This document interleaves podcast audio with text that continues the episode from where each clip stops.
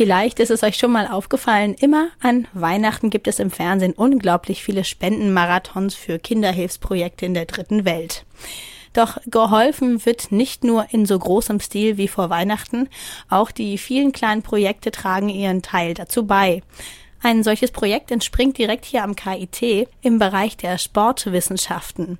Seit 2007 reisen jedes Jahr Sportwissenschaftler nach Honduras und Costa Rica, um dort mit Hilfe von Sport gegen die hohe Jugendkriminalität anzugehen.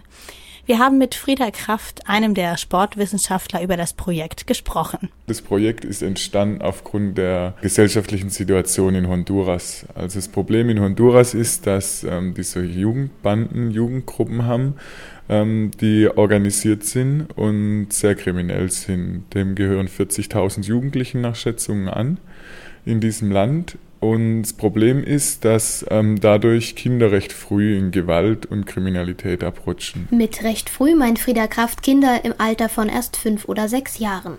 Viele Kinder müssen sich ihren Lebensunterhalt dort selbst verdienen. Doch um an die Kinder und Jugendlichen heranzukommen, muss das Team aus Sportwissenschaftlern einen kleinen Umweg gehen. Sie schulen lediglich Trainer und Übungsleiter und nicht die Kinder selbst. Weil also für uns als Deutsche es unmöglich ist, auch in unserem gesellschaftlichen Status und wie wir aussehen, es unmöglich ist, in die Bereiche zu kommen, ähm, wo, wo wir dort handeln müssen mit den Kindern, ohne wirklich unser Leben ein Stück weit auch äh, in Bedrohung zu bringen. Also wenn wir in Honduras sind oder waren, haben wir quasi 24 Stunden Personenschutz von den Leuten, bei denen wir wohnen. Die lassen uns nirgends alleine hin. Wenn man dann nach diesem Besuch, was halt inmitten der Hauptstadt ist, dann bei Einsetzen der Dämmerung mit einem kleinen Minibus durch die Straßen fährt, der halt nur voll mit Weißen ist, ähm, wird es einem schon ein bisschen unwohl ums Herz, ja. Honduras hat die größte Pro-Kopf-Mordrate der Welt. Zum größten Teil liegt das an den Maras, den kriminellen Jugendbanden, die dort oftmals die Familien ersetzen. Wenn ein sozial schwaches Kind ähm, dann halt nach, den, nach dem Vormittagsunterricht in eine Familie kommt oder in eine Sozialstruktur, die quasi nicht existent ist, weil die Eltern arbeiten müssen und sie dann quasi auch tagsüber, die sind ja auf der Straße und verkaufen irgendwas oder betteln und so weiter das ist halt das Problem. Sie geben den Kindern halt ein Ziel oder diesen Jugendlichen. Und dieses Ziel ist halt so eine gewisse Familie zu haben, auch wenn die halt kriminell oder wie auch immer ist, und eine gewisse Sicherheit im Leben zu haben. Und die kann das normale Leben halt oft nicht bieten, weil das halt von Hunger, Armut und Not gekennzeichnet ist. Seit den politischen Unruhen in den 80er Jahren gibt es diese Jugendbanden. Banden, deren Mitglieder die Zehntausender-Marke oft überschreiten. Diese Maras sind quasi mit dem Staat gewachsen. Die Maras, die untergraben mittlerweile ganze, die ganzen gesellschaftlichen Strukturen. Als das aufkam mit diesen Jugendbanden, da war es so, dass man die relativ gut erkannt hat. Ja, sie hatten so eindrückliche Tätowierungen und, und es war ein bestimmtes Klientel wohl an Menschen. Aber mittlerweile ist es halt auch so, dass die halt alle staatlichen Organe mit untergraben. Dass es schwierig ist zu sagen, ja, da ist jetzt so ein Projekt und wir setzen das sofort um, weil auch der Zugang für die Menschen dann unglaublich schwierig ist, ja, und sie dann unter Umständen auch in den Fahrwasser reinkommen, wo es für sie halt auch sehr gefährlich wird. Wenn sie in Bereiche gehen, wo, wo sie, wo die Maras diese, den, die Maras kontrollieren und sie wollen da halt quasi gegen die Maras arbeiten, spielen sie ein Stück weit schon auch mit ihrem Leben. Der einzige Weg, um relativ sicher an den Kern heranzukommen, geht nur über die Bildungsinstitutionen, erklärt Frieda Kraft. Das ist auch ein bisschen schade für uns, weil wir dieses Projekt dahingehend nicht evaluieren können, weil wir nicht in diese Bereiche gehen können, wo die, die, die Hilfe dann ankommen soll. Ja, wir können quasi nur den Menschen, die diese Hilfe anbieten sollen, ein bisschen was auf den Weg gehen. Die bekommen da auch so eine Art Diplom oder Urkunde.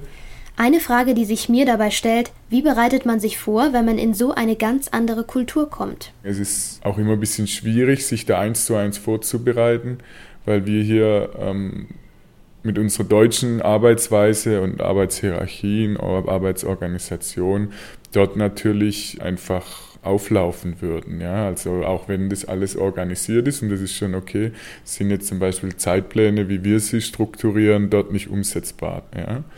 das ist noch nicht mal irgendwie Missorganisation der Leute, es ist ein Stück weit normal in diesen Ländern, dass die da halt einfach ein bisschen unstrukturierter sind und da halt ja nicht diese Erfahrung haben mit solchen Projekten.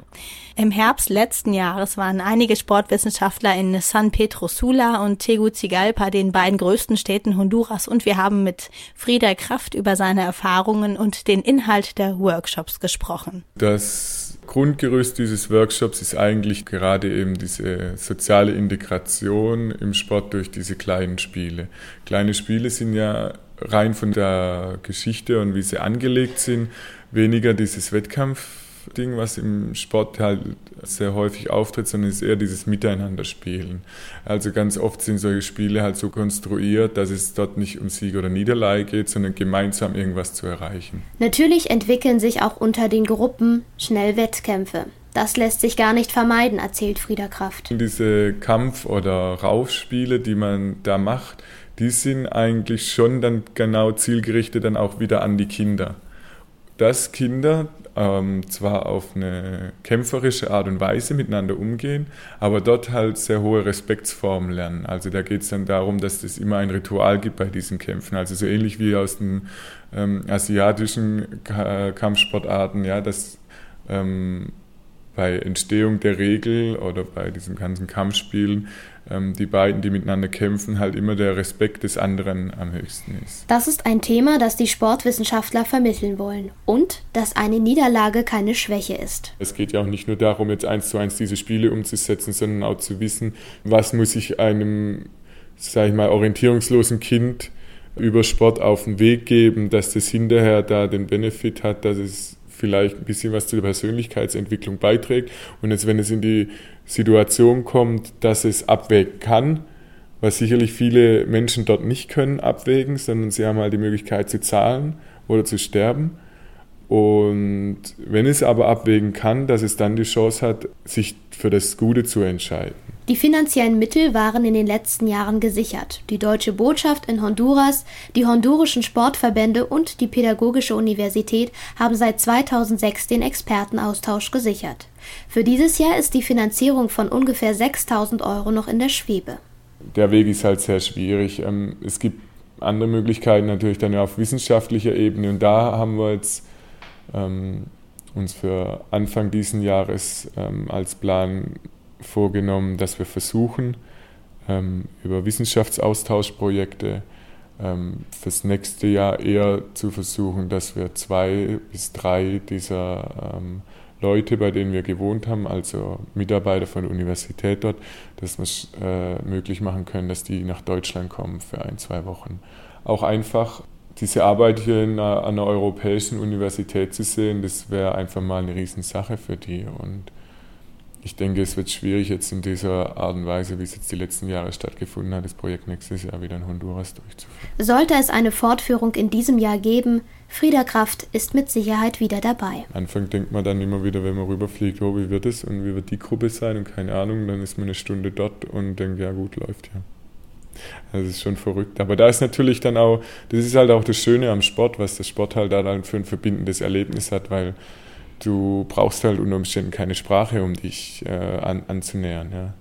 Das ist einfach nur durch diese soziale Qualität, die der Sport hat, ähm, kann man, ähm, ja, lernt man sich kennen und schaut dann halt in ein lachendes, in ein freudiges Gesicht und ja gut, dann geht es ja meistens selbst so. Ja.